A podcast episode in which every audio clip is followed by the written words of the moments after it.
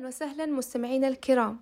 اليوم حلقتنا بتتحدث عن أغرب القوانين التي تحدث في عدد من دول العالم والتي لا يصدقها البعض بسبب غرابتها إلى أنها تعد طبيعية لسكان لتلك الدول والتي فرضتها الحكومة عليهم. منها يحظر القانون البريطاني الموت داخل البرلمان. ذلك لأن من يموت داخل قاعات البرلمان في بريطانيا يستحق إقامة جنازة رسمية وهو أمر مكلف. كأن الأمر يعني من اختيارهم.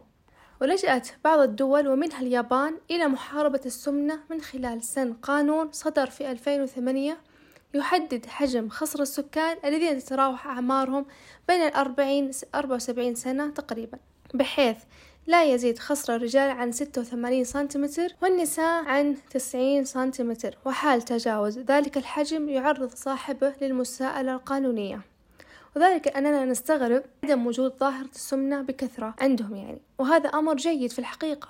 وعن نفسي أتمنى تطبق عندنا لما فيه من صحة للجسم والتقليل من الأمراض. تطبق إيطاليا قانونا يلزم المواطنين بالابتسامة طوال الوقت باستثناء التواجد في الجنازة الرسمية أو في زيارة مريض لتجنب دفع غرامة مالية. لذلك في حال تنوي السفر لإيطاليا أن تتغصب الابتسامة ولو كنت في مزاج سيء. وفي المناطق الشمالية من ولاية كارولونيا يمنع منعا باتا تناول الركاب الحليب أو الماء وهم يستلقون في القطار. وفي نيوجيرسي شرب الحساء بسرعة وإحداث أصوات الشفط في مكان عام قد يقود إلى الاعتقال. بالنسبة لي لا مانع أن يطبقونها عندنا. على أنها عالية الدرجة من الغرابة لكن سوف تفيد البعض. وفي عام 2004 صدرت حكومة سنغافورة قرارا حاسما بمنع بيع وشراء العلكة وتوقيع غرامة 500 دولار أمريكي عند بصقة في الشارع وذلك لما تكلفه الدولة من مصاريف لتنظيفها. وفي مدينة تشيليبنسك الروسية ممنوع السير بسيارة غير نظيفة وقيادتك بسيارة غير نظيفة بشكل كافي يعرضك لغرامة حوالي 30 دولار أمريكي.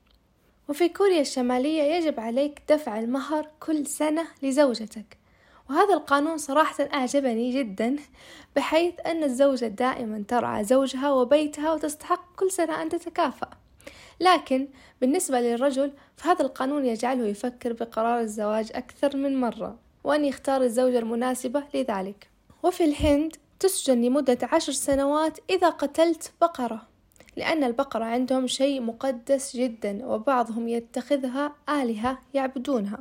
وفي اليابان تسجن لمدة تصل إلى خمس سنوات إذا استهزأت بشخص من ذوي الاحتياجات الخاصة. وفي بنجلاديش الطالب الذي يغش في الامتحان من العمر 15 يسجن. وبكذا تنتهي حلقتنا وأرجو أن تكون خفيفة ولطيفة عليكم وممتعة لحد ما. ونراكم في حلقاتنا القادمة. وشكرا لاستماعكم. إلى اللقاء.